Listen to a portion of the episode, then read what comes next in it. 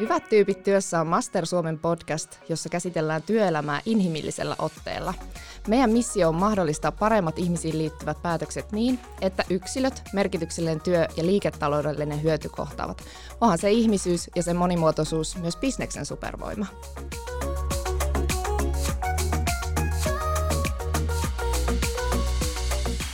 Tervetuloa Hyvät tyypit työssä podcastin pariin. Tässä jaksossa käsitellään rekrytoinnin nykytrendejä ja tulevaisuutta. Me puhutaan muun muassa rekrymuotoilusta, rekrytoinnin kehittämisestä ja visioidaan vähän tulevaisuuden rekrytoinnin maailmaa.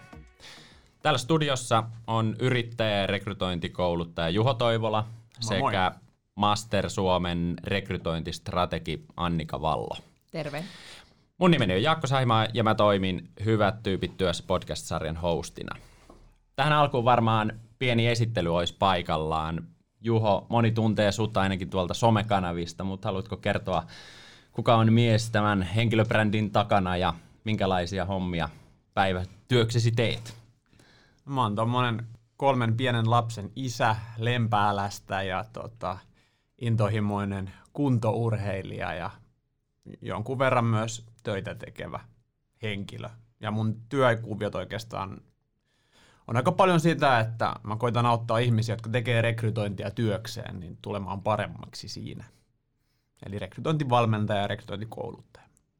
Yes. Ja Annika, sä toimit täällä Master Suomella rekrytointistrategina. Mitä se sun työ pitää sisällään? Miten te autatte Master Suomella asiakkaita rekrytoinnin kehittämisessä? Joo, no siis joo, te, eli työkseni ratkaisen voisi sanoa, että ongelmia, ongelmia eli, eli Master tarjoaa online-testejä myös sit siihen rekrytoinnin, rekrytoinnin tarkoitukseen, eli, eli autetaan tekemään ö, perustellumpia ihmisiin liittyviä päätöksiä rekrytointi, rekrytointiprosessin eri vaiheissa. Ja nyt viime kevät mulla onkin aika pitkälti kulunut siinä, että, että autan, autan implementoimaan niitä sitten sinne rekrytoinnin eri vaiheisiin, että tyypillisesti ja henkilöarviointia tehdään siellä loppuvaiheessa, mutta, mutta on muitakin mahdollisuuksia. Sitten meillä on tietenkin on vielä tämä tavallaan johtamisen, vuorovaikutuksen, kehittämisen työkalut myös olemassa, eli, eli sekin puoli tulee tässä tutuksi.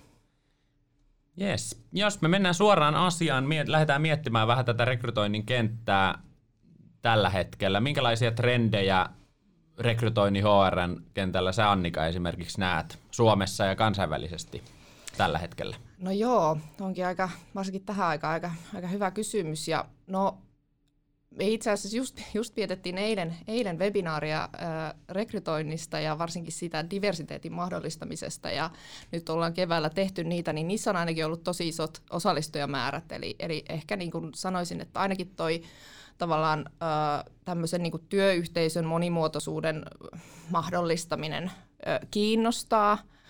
Ja se onkin sitten tietenkin sitten ihan toinen asia, että miten, miten se onnistuu, että on, on aika tavallaan aika, aika haastavaa, kun se meidän inhimillisyys sitten kuitenkin tavallaan saa meidät suosimaan samankaltaisuutta, mutta sitten tavallaan se erilaisuus kyllä näyttäisi kansainvälisesti, kansainvälisten tutkimusten perusteella olevan semmoinen tekijä, joka mahdollistaa ne parhaat voitot, uudet innovaatiot ja, ja sitten itse asiassa ne myöskin näiden parhaimpien osaajien houkuttelemisen.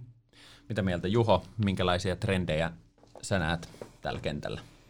No hirveän monenlaisia. Tässä tuli mieleen ainakin sellainen, että rekrytointi monella tapaa on ehkä avoimempaa ja läpinäkyvämpää. Eli sekä työnantajat että työnhakijat on, on tavallaan valmiimpia kertomaan, että tämmöinen prosessi on nyt meneillään ja siihen liittyy nyt tämmöisiä keskusteluja tai tämmöisiä steppejä siinä, missä se aiemmin oli ehkä enemmän semmoinen niin kuin hyvin yksityinen ja, ja salassa pidettävä asia, niin jotenkin se, se ei ole niin sitten ehkä privaattia tänä päivänä, että ihmiset on hyvin paljon valmiimpia kertomaan, että tämmöisiä juttuja on meneillään. Ja tämä tietysti niin kuin molemmin puolin sitten haastaa, että työnantajien pitää sitten niin kuin myöskin ymmärtää se, että sen pitää tarkasta, niin kuin kestää sitä läpinäkyvää tarkastelua ja sitä, että se homma tulee niin kuin laajemminkin näkyväksi.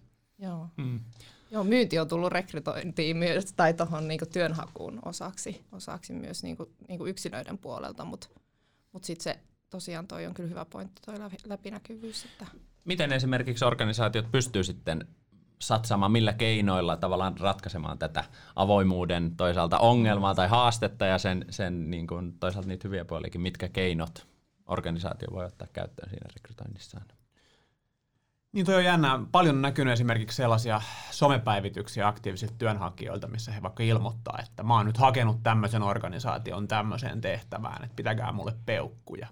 Vaikka linkkarista tämmöiset julkisi, julkisesti töitä hakevat henkilöt niin tekee tämmöisiä. Ja mä oon paljon, paljon aina miettinyt tuossa sitä, että millaisen aseman toi tavallaan asettaa sen työnantajan, että tuleeko heiltä tavallaan paine jotenkin kommentoida sitä asiaa. Monihan menee kommentoimaan, että tavallaan et, et, hieno juttu, että et kiitos kun hait meille ja, ja tavallaan nyt tällä päivityksellä toit tälle meidän rekryllekin näkyvyyttä ja, ja näin, mutta tuleeko siitä sitten semmoinen niin kuin odotusarvo sille ehdokkaalle tai hakijalle, että häntä jotenkin nyt sitten suotuisammin kohdellaan tässä haussa ja, ja millaisen ikään kuin ikkunan se sitten avaa niiden mahdollisten rekryprosessissa tulevien pettymysten käsittelylle, koska yleensä suurin osa ehdokkaista ei kuitenkaan sitten tule valituksi tehtävään, mikä voisi aiheuttaa myös negatiivisia tunteita. Joo, toi on mielenkiintoinen pointti, tuommoinen vähän niin kuin sosiaalinen paine, mitä luodaan organisaation Joo. suuntaan sit siitä rekrytoinnin prosessista ja mm. omasta kohtelusta. Mm. Minkälaisia muita haasteita tulee mieleen, mitä tulevaisuuden rekrytointi tuo tullessaan? Minkälaisten haasteiden kanssa organisaatioiden on niin kuin kamppailtava? No toi itse asiassa tuli mieleen vielä tuosta äskeisestä toi pettymy, pettymyks, pettymysten hallitseminen tai, tai niin kuin jotenkin sieltä organisaation puolelta, niin varsinkin tällä hetkellä, kun ihmisiä on tosi tosi paljon työnhaussa ja ne hakijamäärät varsinkin avoimiin paikkoihin on tosi valtaisat, niin sitten ne yritykset, joissa, joissa on ollut varsinkin sit just tämä rekrytoinnin polku, varsinkin siitä loppupäästä, että, että ehkä hyvä, jos tulee se sähköpostivastaus, että, että kiitos ha, ki, mielenkiinnostasi, mutta ei kiitos, niin jos se on, niin tavallaan se, se kohta on ontunut aikaisemmin, niin nyt on aika niin semmoiset hetket, että, että pitää ottaa ne asiat kuntoon.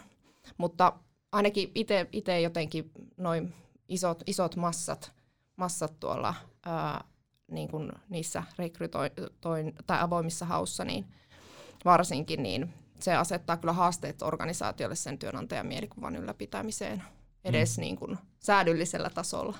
Mm. Tämä avoimuus varmaan someaikakaudella on tullut jäädäkseen. Toisaalta just tämä employer branding ja, ja tämä työnantajan mielikuvan rakentaminen on varmaan semmoinen pysyvä kasvava trendi. Mitä muita tämmöisiä ehkä trendejä, joihin organisaatioiden on syytä reagoida trendejä tulee ja menee, osa varmaan mm. hiipuu. Mitkä on ehkä semmoisia keskeisiä asioita, mistä organisaatioiden on syytä niin kuin päästä aallonharjalle? No mä mietin tätä itse aina silleen, että, että ne rekrytoinnilla, rekrytoinnin trendit ei välttämättä mitään rekrytoinnin omia trendejä, vaan enemmänkin on heijastumia näistä globaaleista megatrendeistä – mitä on vaikka digitalisaatio ja kaupungistuminen ja kiihtyvät syklit ja tällaiset asiat, niin ne kaikki tämmöiset isommat kehityskulut myös heijastuu sitten rekrytoinnin maailmaan. Et esimerkiksi tämä niin kun kiihtyvät syklit, eli se, että vuosi vuodelta kaikki tapahtuu aina nopeammin ja, ja kaiken odotetaan tapahtuvan nopeammin, niin se näkyy puolia toisin myös rekrytoinnin maailmassa, että, että tavallaan kaiken pitäisi olla hirveän tehokasta ja, ja tavallaan semmoinen turhautuminen tulee hirveän nopeasti eri osapuolille, jos asiat ei etene tai ei kuulu mitään tai, tai näin. Että, että se on ainakin inhimillisestä näkökulmasta aina vähän huolestuttavaa, että, että, että vaadimmeko me itseltämme ja toisiltamme liikoja siinä, että, että, että missä menee ne tehokkuuden rajat, miten nopea ja tehokas pitää olla. Mm. Joo, joo se, se voi olla, että se mulle kaikki heti nyt ö, tuota, asenne ei ehkä ihan, ihan kaikkeen kaikkeen sovi. Mm, mulle tuli mieleen tuosta just sitten tämä tavallaan nyt kun etätyö on tullut tutuksi erilaisille organisaatioille tai niin kuin toimialoista riippumatta ja on hoksattu, että sitä työtä voidaan tehdä etänä, niin kyllähän se, tai mietin, että se varmaan tulee sitten ainakin äh, laajentamaan tätä työntekijä- tai potentiaalisia työntekijäpooleja siinä mielessä, että, että kun nämä maakohtaiset rajat hälvenee ja ja ekanakin itse ajattelin silleen, että no joo, että onpa, onpa kätevää, että helsinkiläiseen firmaan voi tehdä, tehdä töitä mahdollisesti Utsjoilta aika helpostikin, jos se organisaation toiminta sen, sen sallii etätyönä. Mutta sitten niin kun nämä, miksei, miksei ulkomailtakin aivan helposti. Ja, ja se voi olla sitten myös semmoinen, joka, joka niin tavallaan ehkä myös vähän jossain määrin hankaloittaa kotimaisten työntekijöidenkin työnsaatia, koska sitten pitää oikeasti niin kuin, niin kuin tavallaan pystyä, pystyä kilpailemaan sillä globaalilla markkinalla. Niin, paikka, paikkariippumaton rekrytointi, paikkariippumaton mm. työ avaa monella tapaa sitten myös puolin ja toisin rekrymarkkinat niin kuin kansainvälisestikin ja paikasta riippumatta. Minkälaisia asioita ehkä tämmöiseen kansainvälisiin rekrytointeihin tai toisaalta etärekrytointeihin liittyen pitää ottaa niin kuin organisaatiossa huomioon? No siis tietysti paikkariippumattomuus on ehkä helpompi teema silleen, että, että, että se on niin kuin aika teknologia niin kuin heavy juttu, eli, eli siinä on paljon kyse siitä, että osataan käyttää erilaisia niin kuin etäteknologioita ää, tota, niin tuloksellisesti, mutta toki siis niin kuin kansainvälinen rekrytointi on ehkä siitä haastavampi, sen huomaa monet, jotka sitä ensimmäistä kertaa alkaa tekemään, että pitää niin kuin perehtyä tosi paljon kaikenlaisiin niin kuin viranomaisasioihin ja, ja erilaisiin paikallisiin säädöksiin ja, ja, ja toimintamalleihin, että et, et siinä se niin kuin hallinnon rooli sitten korostuu. Ja sitähän voi ajatella tälleen kevyesti, että no meillä voi olla joku työntekijä ihan missä päin maailmaa vaan, mutta, mutta sitten kuitenkin käytännössä se työlainsäädäntö, ainakin Euroopassa, helposti kuitenkin niin kuin asettaa aika isojakin vaatimuksia yrityksille, että sit siellä pitäisi olla joku virallinen yritys siinä maassa ja, ja kaikkea tällaista. Se välttämättä ei olekaan sit niin helppoa kuin miltä kuulostaa. Niin ja kyllä sitä varmaan pitää sitten ymmärtää sitä, sitä paikallista markkinaakin sitten, tai no nyt vähän riippuu siis siitä, että varmaan tarkoitit sitä, että, että mm-hmm. joku me, meikäläinen siirtyisi jonnekin muualle töihin, mutta sitten jos etsitään vielä niin kuin muualta henkilöitä, niin sitten se paikallisen sen maan se, tavallaan se niin kuin, tie, tietämys siitä, siitä niin kuin kentästä ja siitä työntekijöistä, niin, niin, niin tota, on aika tärkeää sitten varmaan osakin, tai mitä nyt on omita asiakkaita kuullut, niin sitten he käyttää he, paikallisia headhuntereita myös sit siinä. Joo. Mm.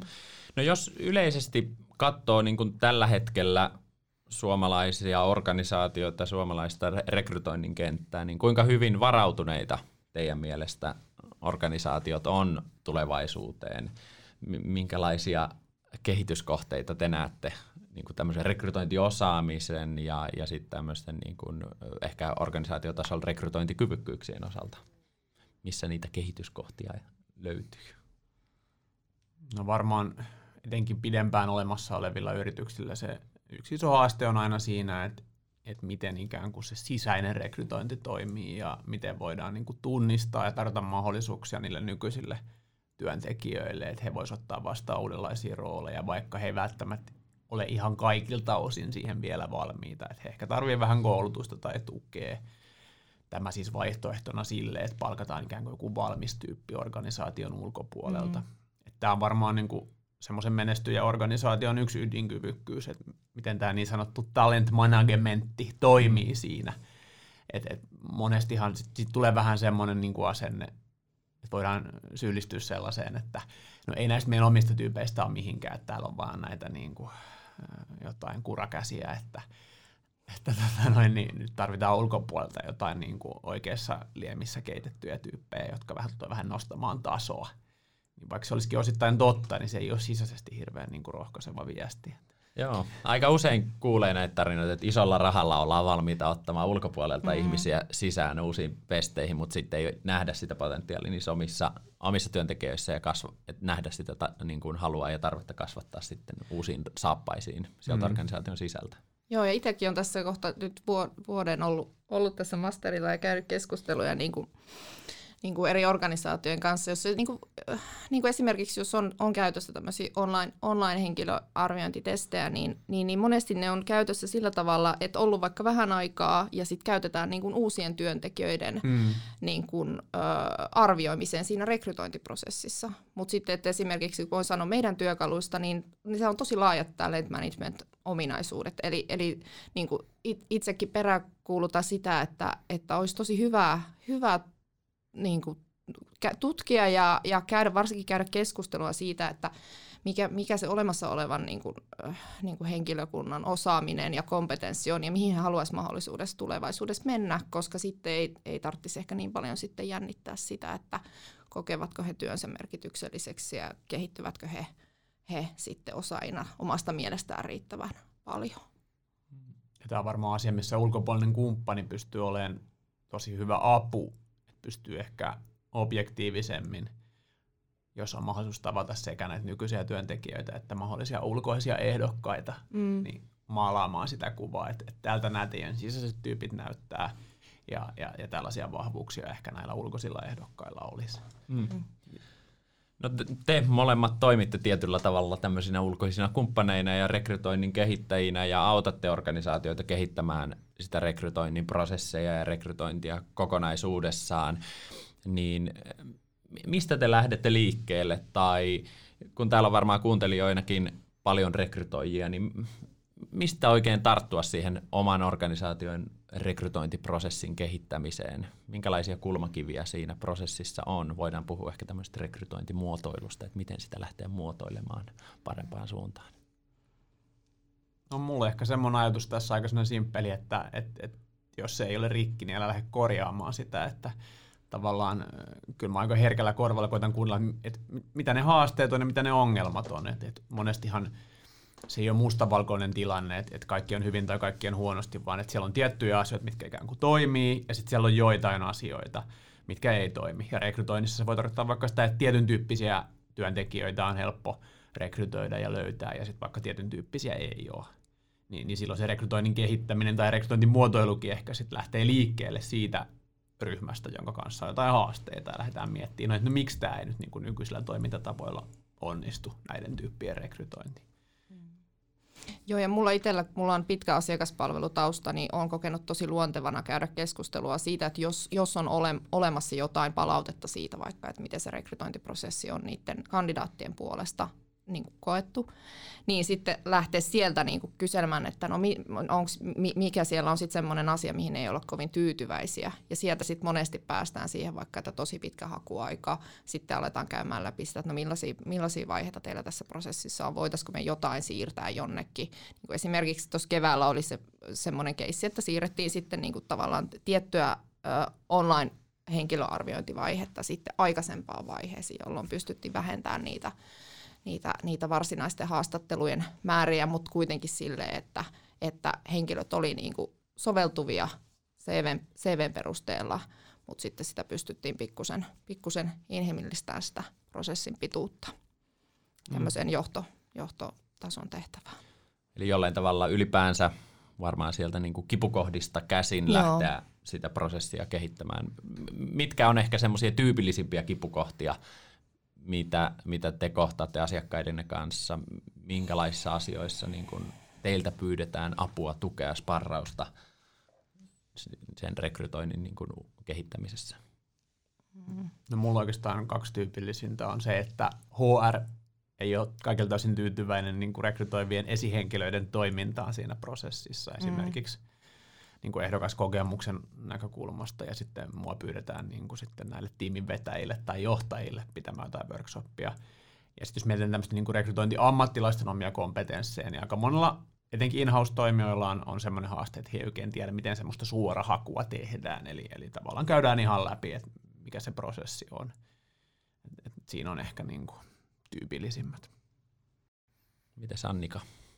On ollut sinänsä aika kiva, että kun itsellä on, itse on tehnyt, tehnyt rekrytointikonsultointia myös tuossa jon, jonkin verran, niin sitten on ollut mukava, että on pystynyt ihan niinku semmoista, ihan oikeasti tarjoamaan sellaisia pieniä ää, hyviä vinkkejä siihen, että miten, miten pystytään vaikka just sitä, se on ollut sille itsellekin ihan mukavalla tavalla, tavalla yllättävää, että semmoisia pieniä vinkkejä, millä pystytään sitä, sitä hakija, hakijakokemusta parantamaan myös. Et, et kun monesti ajatellaan, että mekin niinku, tai et, et niinku online-testit on semmoista rautaa, joka sinne niinku ujutetaan väliin, mutta sitten on huomannut, että se oma, oma arvo kyllä asiakkaalle on ollut nyt ainakin tässä viime aikoina siis se, että pystyy niinku sit vaikka, no yksi esimerkki oli semmoinen, että, että tota, oli, oli tosi hyvä hakija, mutta sitten hänen niinku, tavallaan tämä polku päättyi ja sitten HR-henkilö oli, sitä, niin kuin oli sille huolissa, että no voi ei, että onpas nyt ikävä tämä uutinen hänelle kerrottu ja näin. Sitten ei mitään, että otat luurin käteen ja soitat hänelle ja kerrot, että miksi hän oli tosi hyvä ja nyt tilanne on kuitenkin tämä ja niin kuin pyydät, että hän, tai, tai niin kuin kiität siitä, että hän osallistui prosessiin ja toivot, että voitaisiin verkostoitua vastaisuuden varalle ja niin kuin toivot, että hän hakee jatkossakin sitten organisaation, kun hänellä on vähän enemmän työkokemusta. Minkälaisissa tilanteissa te organisaatioita autatte tai minkälaiset on tyypillisiä tarpeita, joita organisaatioilla on ja heidän, teidän apua tarvitsee? Mm, no onhan se tietenkin, tietenkin se luotettavu, luotettava tieto ja oikeastaan se semmoinen niin ehkä syvällisempi tieto, tieto siitä ihmisen ö, kompetenssista ja sit siitä tavoista, tavoista toimia siellä työssä. Voidaan puhua ihan työpersonallisuudesta. Että sitähän, sitähän niin kuin meiltä ostetaan niin sanotusti. Ja, ja ö, mahdollisuuksia on erilaisia, eli, eli tai no nyt ke, se vielä tässä kerrataan, että et niin kuin, jos peilaten näihin tutkimustuloksiin mitä, tai tutkimuksiin, mitä on tehty, tehty niin kuin, ö, menetelmistä, joilla pystytään ennustamaan työssä suoriutumista, niin kyllä siellä ne tietyt, tietyt tuota, kognitiivinen kykytesti on, niin sit sitä tarkennetaan sillä työpersonallisuuden ymmärtämisellä tai, tai siitä, siitä keskustele, tai sillä, kun keskustellaan siitä. Ja, ja tuota, et, et tavallaan se luotettavuus ja se painoarvo, että se valinta olisi valinta perustuisi ö, muuhunkin kuin siihen, että mitä me ihmisenä nähdään tois, toisistamme, että koska meihän, niin kuin, meillä tulee mielikuvia ensivaikutelmasta, millainen kädenpuristus henkilöllä on ja oliko hän ajoissa vai ei ja mitä se kertoo ja sehän on kaikki semmoista meidän omaa olettamusta. Mm. Että, että, ja sitten niin kuin se, että mikä koulu on käyty ja kaikkea tämmöisiä juttuja. Eli, eli CVssä on tosi paljon semmoisia asioita, mitkä jo saattaa me, niin ajatella, että no eihän tämä tulee isosta organisaatiosta, ei sovi tämmöiseen PK-yritykseen, mutta sitten voi, todellisuus voi olla se, just se, että sopii hirveän hyvin hyvin PK-yrityksen sen takia, että Hermo meni siellä, siellä korporaatiossa et jostain syystä, mutta et sitten käydään niin kuin että et tavallaan voidaan käydä sitten sen niiden ö, menetelmistä saatavien tietojen pohjalta semmoista syvällistä keskustelua, jolla sitten päästään sitten ehkä enemmän siihen asian ytimeen, kun mietitään, että olisiko tämä henkilö sitten sopiva tähän mm. tehtävään. Eli jollain tavalla intuitiivisen päätöksenteon tueksi sitä analyyttisempää, syvällisempää tietoa Joo. niistä ihmisistä ja Joo siitä rekrytoinnin prosessista. Joo, koska eihän intuitio sinänsä ole niin kuin absoluuttisesti mitenkään huono asia, että, että, mutta että, periaat, että niin kuin ei kannusta ainakaan rakentamaan niin kuin strategiaa sen pohjalle, että, että luotetaan pelkästään siihen intuitioon. Et voihan olla, että maailman paras tyyppi on se, joka tuli oikeana päivänä kysyä, että saanko töitä. Sehän voi olla paras rekrytointi ikinä, mutta sitten kun me tehdään isompia määriä, niin kyllä me halutaan pohjata sitä semmoiseen luotettavaan, luotettavaan tietoon, tai ainakin semmoisen tietoon, jolla on jotain ennustearvoa. Mm. Sitten jos me mietitään organisaation sitä rekrytoinnin prosessia kokonaisuudessaan tavallaan prosessikaaviona tai aikajanana, niin mitkä on ne peruspalikat, mitkä on syytä organisaation koosta ja toimialasta huolimatta niin kuin laittaa kuntoon? Mistä elementeistä se teidän mielestä se niin kuin toimiva rekrytointiprosessi muodostuu? No, mulla on itsellä semmoinen viisikohtainen malli, mitä mä käytän omissa muotoiluhankkeissa. Ensimmäisenä on se työpaikkailmoitus tai ensilähestyminen, jos käytetään tämmöistä suorahakutyyppistä lähestymistä. Sitten on se itse hakeminen, eli, eli miten siihen työhön voi niin kuin ilmaista kiinnostuksensa tai hakea. Se on aika keskeinen tämmöinen totuuden hetki. Sitten kolmas on tämä prosessin aikainen hakijaviestintä eri vaiheissa. Neljäs, mitä aika paljon hiotaan, on se haastattelutilanne tai haastattelutilanteet. Ja sitten viides, mihin mä yleensä koitan ohjata ihmisten huomiota, on se ehdokkaille antava palaute prosessin varrella tai prosessin päättyessä. Joo. Joo, ja mulle tulee tuohon lisäksi sitten vielä semmoinen, niin kuin ehkä liittyy myös siihen niin kuin henkilön perehdyttämiseen, onboardaukseen, on se, että just mikä tulee esimerkiksi niin kuin näistä henkilöarviointityökaluista. Eli pystyy sitten niin sen lisäksi annetaan hakijalle palautetta, mutta sitten valitulle henkilölle, niin voidaan hänen, hänen niin kuin, tavallaan esimiehen kanssa antaa hänelle tukea siihen, että tällä tavalla täh, tämän, tätä henkilöä voidaan, voidaan niin kuin johtaa. Ja tämmöisiä, kun otat huomioon alussa, niin, niin, niin mahdollisesti menee, menee aika sujuvasti. Joo, ja jotenkin itse tykkään tästä ajatuksesta, että se lähdetään sieltä jo niiden ehdokkaiden houkuttelusta, sitten mietitään se rekrytointi itsessään kuntoon ja sitten mietitään, että mitä sitten. Mm. Eli mitä sen jälkeen, miten me pidetään huoli, että se onboardaus tapahtuu mahdollisimman hyvin ja, ja se työntekijäkokemus siitä alusta lähtien niin kuin muodostuu positiiviseksi mm. molemmin puolin. Joo. Paljonhan puhutaan tästä niin kuin rekrytointimuotoilusta. Miten te kiteytätte sitä, mitä sillä oikeastaan tarkoitetaan. Nämä, nämä muotoilusana ja muotoilutermi tuntuu nykyään vilahtelevan vähän kaikkialla, että sitä, se on vähän tämmöinen trendisana, mutta mitä se niin kuin rekrytoinnin kentällä oikein tapa, tarkoittaa, miten sitä rekrytointimuotoilua sitten tehdään? Mulla tulee siitä mieleen, mieleen tästä on, on varmaan erilaisia, erilaisia näkökulmia, mutta mulla tulee mieleen, että ainakin se, niin se osaajamarkkinan tuntemus liittyy siihen tosi olennaisesti. Sitten se itse prosessi siinä organisaatiossa, että millä tavalla se rekrytointi menee. menee. Ja sitten tota, äh, ehkä myös, tai luonnollisesti myös sitten tämä niin kuin yrityksen tämä työn, työnantajamielikuva, employer branding strategia, niin nämä, nämä on ehkä sellaiset asiat, asiat, mistä se mitä mul, mistä se niinku muotoutuu ja, ja sitten niitä sitten joskus, joskus on se, että keskitytään johonkin yhteen juttuun tai joskus on, että äh, aletaan niinku, niin sit, sitä kokonaisuutta sitten katsomaan, että mitä voitaisiin jokaisen osa-alueeseen tehdä. Ja sitten niin kuin Juho sanoi aikaisemmin, että jos joku, joku kohta ei ole rikki, niin sitä ei tarvitse korjata. Kyllä. Mutta, mutta tuota, että esimerkiksi jonkun markkinan parempi, työn, työntekijämarkkinan parempi ymmärtäminen voi kyllä sitten, sitten auttaa, auttaa jossain kohtaa paljonkin.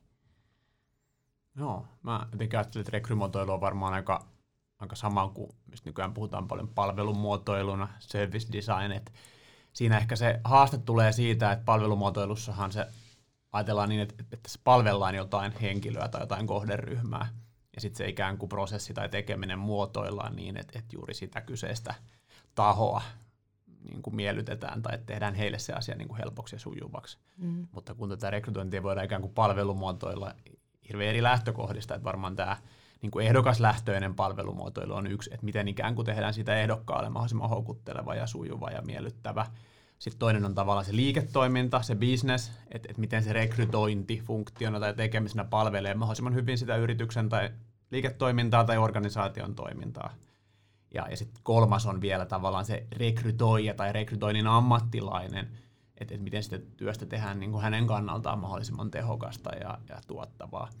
Ja ehkä se haaste tulee siitä, että jos koetaan kaikkien vaikka näiden kolmen eri tahon kokemusta optimoida, niin, niin se ei välttämättä niin kuin mene linjaan, eli siellä voi tulla tiettyjä ristiriitoja, mm. että se mikä on vaikka ehdokkaalle mieluisaa ei olekaan rekrytoijalle hyväksi, tai se mitä liiketoiminta tarvitsee, niin se tuottaa ehdokkaan kannalta ikäviä kokemuksia. Et siinä tulee oikeastaan ne isoimmat haasteet tässä niin kuin muotoilu tekemisessä, että nämä pitää jotenkin kaikki, mm-hmm. kaikki huomioida, ja siellä voi olla vielä jotain sidosryhmiä, voi olla jotain ammattiliittoja ja kaikenlaisia niin kuin, mm. tyyppejä, joiden pitää päästä sanomaan omat näkemyksensä asioihin. Että. Mitä sä oot Juho siitä mieltä, kun tuli mieleen, että monesti, monesti tota, uh, varsinkin ehkä just tällainen, mistä tulee sellaista uh, kitkaa, mm. vaikka esimerkiksi hakijakokemuksen ja sitten tämän tämän niin kuin, tavallaan liiketoiminnallisen näkökulman väli on esimerkiksi vaikka tämä kognitiivinen kykytesti. Niin, niin, niin millaisia ajatuksia se herättää, kun se on kuitenkin semmoinen aika, aika ö, hyvä, hyvä niin kuin työkalu. Tuleeko sulla siitä paljon keskustelua? Tulee, ja, ja ehkä siinä niin kuin se haaste on just se, että et, et, et miten niin kuin tunnistaa se, että sillä on jotain merkitystä, mutta sitten ei tehdä siitä semmoista välttämättä niin kuin, ihan ehdotonta dealbreakeria tai ainoata asiaa, mitä, mitä niin kuin tunnistetaan. Että mm. tai katsotaan, että se voi tuntua vähän hassulta, jos vaikka muut on tilattu joku laaja henkilöarviointi, ja, ja sitten tilaaja on kiinnostunut vaan siitä kykytestin mm. tuloksesta. Mm. Eikä mistään muusta. Ja hän jotenkin, että no tämä nyt mua tässä vaan mietityttää, että kun tämä nyt sai kutosen tästä kykytestistä, että voidaanko me tämä palkata vai mm. ei. Ja jotenkin se on aika semmoinen. Ja sama mm. ehdokkaat jää helposti jumiin siihen että voi voi voi, kun se nyt meni niin huonosti, että mä sain nyt vaan sen kutosen siitä, että mitenköhän tämä nyt, että tavallaan ei päästä niin kuin siinä, pro, että sit se jää jotenkin niin kuin luuppaamaan sen asian ympärille. Joo, ihan sama fiilis, ja sitten kun sekin on vielä silleen, että niin kuin keskitasohan on suur, suurin, suurin osa meistä ollaan, ja niin. aivan hyvin pärjätään, koska sitten työelämä mm. vaatii tosi paljon muitakin taitoja, ja sitten se pitäisi mm. olla aina osa sitä kokonaisuutta, mm. Mm. ja ennustearvokin perustuu siihen, että suhteessa tehtävän vaatimustasoon. Halusin vain kysyä sulta tuon, koska koska se on semmoinen, mikä herättää tunteita. Mm. tunteita. Miten ylipäänsä tämmöinen, ehkä niin kuin, jos miettii näitä, näistä testitulosten osuus ja tiettyjä asioita me pystytään helpommin testaamaan. Mm. Yleistä kognitiivista kyvykkyyttä ja tiettyjä motivaatiotekijöitä ja toimintatyylejä ja monenlaisia juttuja, sit työpersonallisuutta. Mutta sitten on niitä asioita, mihin me ei päästä niin helposti käsiksi niin, niillä testeillä. Yksi mikä tulee mieleen on tämä culture fit, että miten sä sovit siihen työkulttuuriin, niin mikä rooli esimerkiksi tulevaisuuden rekrytoinnissa on tämmöisellä niin kuin kulttuurifitillä, minkälaisia ajatuksia mm. teillä niin kuin siihen liittyy? Siitä paljon puhutaan. Joskus tuntuu, että se keskustelu liittyy sit siihen, että vähän niin kuin mututuntumalla naamaperusteella mm. intuitiivisesti tehdä niitä päätöksiä. Mm Mm. Mutta mikä, mikä tämän kulttuurisen fitin rooli on ja pystytäänkö siihen niin kuin, saada lisää insightia jollain tehokkailla keinoilla? Joo, tämä on kyllä hauska. Tämä on mun mielestä vähän semmoinen kaksiteräinen miekka kyllä, että, että toisaalta niin kuin, etsitäänkö me liikaa samankaltaisuutta, koska sitten erilaiset näkökulmat ja varsinkin erilaiset taustat, taustat on hyväksi ja siis myös, myös tämmöiset niin kuin vaikka koulutustaustat, mutta sitten myös nämä kulttuuri, kulttuuritaustat ja muut, muut tekijät – ja sitten toisaalta, toisaalta sit kun et, et jossain määrin kyllä, niinku, tai syvällistä keskusteluahan se vaatii, tai ainakin semmoista tosi avointa keskustelua, että pystytään ylipäätänsä selvittämään, että onko se henkilö sopiva siihen kulttuuriin, joka on määritelty tietenkin aikaisemmin jonkinlaiseksi. Että sekin, niinku, tämä on tosi vaikea kysymys, että mikä se niinku on se kulttuurifitti, ja onko se ylipäätänsä semmoinen niinku, asia, mihin, mihin kannattaa, mitä kannattaa niinku niin reaalisesti seurata, seurata että et, et niin kuin nyt varsinkin nykyään, kun on osa tykkää tehdä etätyötä ja osa tykkää tehdä paikan päällä, niin voi silti, ne voi silti olla niin kuin fittejä siihen kulttuuriin, mutta et mikä se on sitten se, mikä määrittelee sen. Musta tuntuu, että etenkin silloin, kun vaikka joku johtaja tai muu prosessin avainhenkilö toteaa, että henkilöä nyt ei palkattu sen takia, että me ei oikein nähty, että se sopii tänne meidän kulttuuriin, niin keskimäärin ne on varmaan ihan oikeita johtopäätöksiä, mutta ihmiset ei ole hirveän hyviä niin kuin avaamaan sitä, mm. että et mi, miltä osin henkilö nyt ei vastannut sitä organisaatiokulttuuria ja, ja miten sitä asiaa siinä prosessin aikana arvioitiin.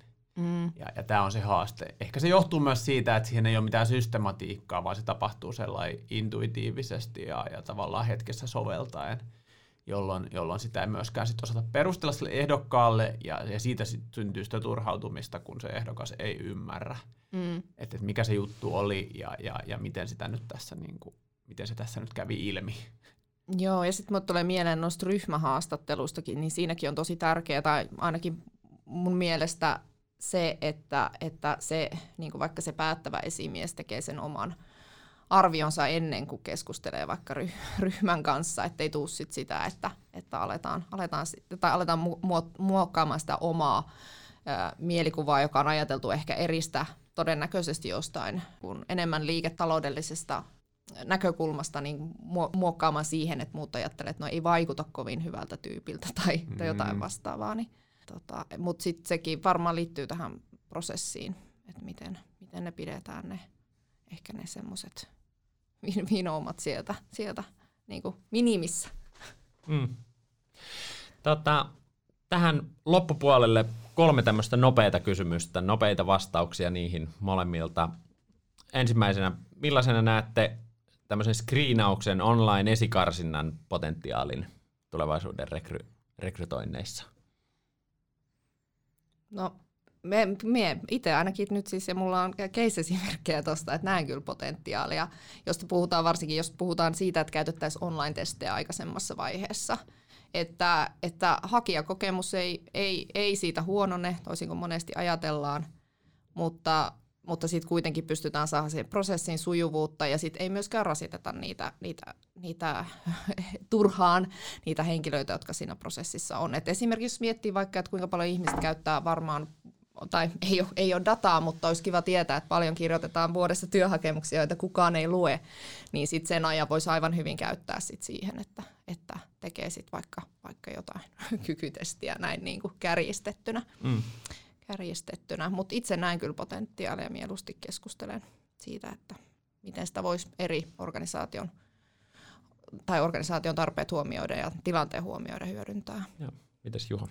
No, kykytestit on ainakin sikäli reilumassa rekryjen screening-työkalu, että kaikki saa saman mahdollisuuden. Sen lisäksi mä näkisin mielelläni etenkin Suomessa paljon enemmän tämmöistä niin sanottua killer questions toiminnallisuutta, eli mitä ei juurikaan hyödynnetä. Eli jos tehtävässä on jotain ehdottomia ehtoja mm. sille tehtävän hakemiselle, että pitää olla vaikka laillistettu psykologi tai joku muu niin sitten kysyttäisiin, oletko oleellisesti psykologi, kyllä vai ei. Ja sitten jos vastaa ei, niin sä et pysty jättämään sitä hakemusta. Eli mm. se tehtäisiin sillä tavalla niin kuin mekaanisesti selväksi, että, että sä et ihan oikeasti voi hakea. Mm. Koska nyt tapahtuu sitä, että sit ihmiset hakee tehtäviin, johon ne ikinä voi tulla valituksi. Ja sitten siitä tulee sitä turhaumaa puolia toisin, että työnantaja, että miksi ihmeestä haki, kun ei täytä tätä Joo. vaatimusta, ja sitten se ehdokas ihmettelee, että no miksiköhän mä en taaskaan saanut töitä, että onpa tämä raskasta tätä työnhakua. Joo. Joo, ja toihan on ihan mahdollista. Eli, eli niin kuin tavallaan sen sijaan, että kysyttäisiin niitä henkilön nimiä ja kaikkia näitä muita niin. juttuja, mitkä on siinä hakemuksessa, niin siinä voisi olla vaan niin kuin tietyt tikit. Niin. Niin kuin, ja sitten sit siinä on liitteenä se hakemus, niin ei tarvitse täyttää niitä lomakkeita. Mm. Et, et, niin kuin, et nykyään on paljon hyviä ATS-järjestelmiä, Joo. jotka sallii. Joo. Toinen nopea. Onko diversiteetin huomioiminen rekrytoinneissa ratkaisu organisaatioiden haasteisiin ongelmiin. No jos peilaa vaikka siihen keskusteluun, mitä Jenkeissä käydään, niin siellähän niin kuin vaikka näitä screening-työkaluja, diversity, puhutaan siitä näkökulmasta, että siellä on vaikka etnisyydeltään valkoihoiset ihmiset on niin kuin tämmöisissä hyväosaisissa duuneissa yliedustettuina ja, ja nimenomaan näistä niin kuin työkaluista haetaan niin kuin sillä tavalla tämmöistä niin kuin diversity ja equality näkökulmaa, että saataisiin niin kuin etnisyydeltään eri taustaiset ihmiset niin kuin tasavertaisemmin edustetuiksi, niin se on niin kuin hyvä päämäärä ja, ja jotenkin sitä keskustelua ehkä voisi Suomessakin pikkuhiljaa herätellä. Joo, ja sitten siihen jatkeeksi se, se että et niinku tavallaan ö, puolueeton esikarsinta, mikä, mikä niinku, olisi ois, ois kiva saada tosi kiinnostavaksi, Suomessa, niin se ei tee sille autuaksi sit siinä vaiheessa myöhemmin, että et jos ei kiinnitä huomiota siihen, että miten ne, miten ne, niin ne vinoumat vaikuttaa ää, sit siellä vaikka haastatteluvaiheessa tai niin kuin myöhemmässä vaiheessa, että, että tavallaan ei pystytä ehkä ihan semmoisella pikafiksillä niin kitkemään sitä, sitä semmoista samankaltaisuuden suosimista, että vaatii aika kovaa työtä ja sit sitä, että se organisaatio sitoutuu, sitoutuu niihin monimuotoisuuden arvoihin ja siihen arvostavuuteen ihmisen taustasta ja ulkonäöstä ja muusta riippumatta. Mm. Sitten vielä kolmas nopea. Mitkä on tekoälyn parhaat hyödyntämismahdollisuudet tulevaisuuden rekryssä? No, yksi mitä tulee mieleen on se, että, että parhaimmillaan toimii varmaan rekryammattilainen ja tekoäly niin kuin työparina, että tekoäly pystyy niin kuin osoittamaan sellaisia asioita, mihin ihmisen niin kuin tilannetietoisuus ei aina kykene, että hei nyt, nyt ootko tämmöisen asian huomannut.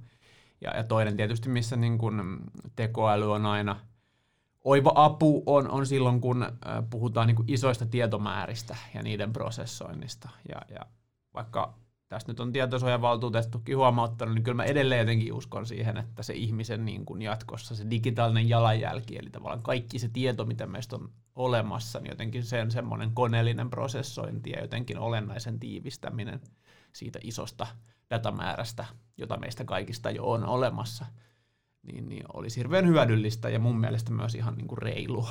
Mm.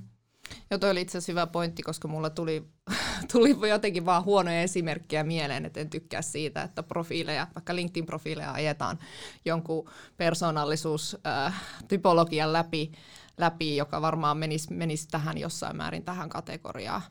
Mutta, mutta niin kun, et, et varmasti on tapoja tekoälyn avulla poistaa vaikka sieltä rekrytointiprosessista sitä turhaa klikkailua ja, ja sitä, että, että tavallaan kes, voitaisiin keskittyä siihen olennaiseen. Eli, eli niin kuin, ja voitaisiin käyttää aika vaikka just siihen, että keskustellaan sen henkilön kanssa sitten, sitten siitä, että olisiko tämä tämä matchi niin sanotusti. Mm. Koska siihenhän se aika ei tällä hetkellä meinaa jäädä, et, et, et koska hakijoita on paljon. Mm. Ihan viimeisenä kysymyksenä tämmöinen vähän laveempi, ympäripyöreämpi kysymys siitä, että minkälaista teidän visioissanne tulevaisuuden toimiva rekrytointi Suomessa tulee olemaan? No mä omalta kannaltani toivon, että se olisi entistä ammattimaisempaa, riippumatta siitä, että tehdäänkö sitä koko päivätyönä, ammattirekrytoijana vai muiden työtehtävien ohella, niin silloin kun sitä tehdään, niin siihen olisi niin kuin vahvat ammattikäytännöt, fiksut työkalut ja, ja semmoista niin kuin ajan tasalla olevaa ammatillista osaamista. Mm. Joo, on kyllä siinä mielessä ihan samoilla linjoilla ja perään kuulutaan sitä, että on oikeasti olemassa tosi, tosi hyviä työkaluja, mitä voi, voi käyttää sitten, sitten niin kuin tavallaan sen oman päätöksen tukemiseksi. Että ei niin kuin ta- toki siis nämä samat, samat menetelmät so- toimii myös laillistetuille psykologeille, mutta sitten pystytään kyllä käyttämään aivan hyvin semmoisetkin henkilöt, jotka ei ole. Eli, eli tavallaan keinoja on kyllä siihen tuotettavamman ja so, siis organisaatiolle so, sopivimman matching löytämiseksi. Mm. Eli kohti ammattimaisempaa, osaavampaa, analyyttisempaa rekrytointia, ja tätähän te omilla tahoillanne olette molemmat myös suomalaisessa työkentässä edistämässä. Hienosti Kiitos teille molemmille näistä keskusteluista. Kiitos. Kiitos.